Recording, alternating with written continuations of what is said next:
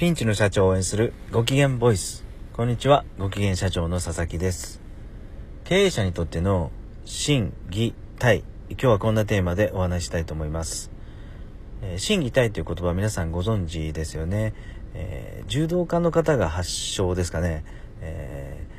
ー、強い心、相手や自分に打ち勝つような心を持ってして技を磨いて、えー、体力をしっかりつけて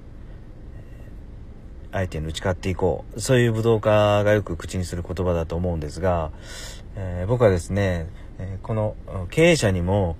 この心・技・体っていう言葉がしっかり当てはまると思っていて、経営者にとってのね、えー、心っていうのは僕は覚悟覚悟だと思っています。そして技っていうのはね、もちろん、えー、皆さん一生懸命努力されてるように、毎日毎日努力されてるようにですね、えー、営業や、うん、マーケティング、そして、えー、コストの削減、うん、そういうテクニカルなところだと思います。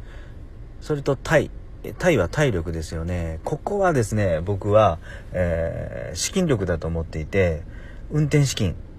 まあ、これがないといくら商品やサービスが良かったとしても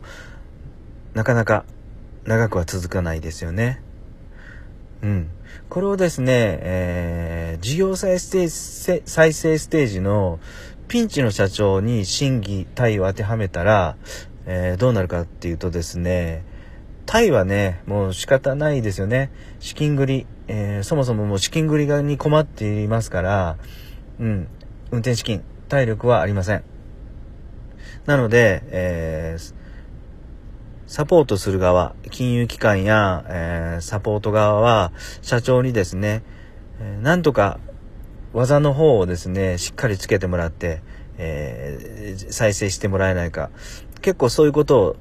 えー、強く言われるところが、えー、時があると思います。で、それはですね、あのー、確かに技は技というか、えー、販売戦略や、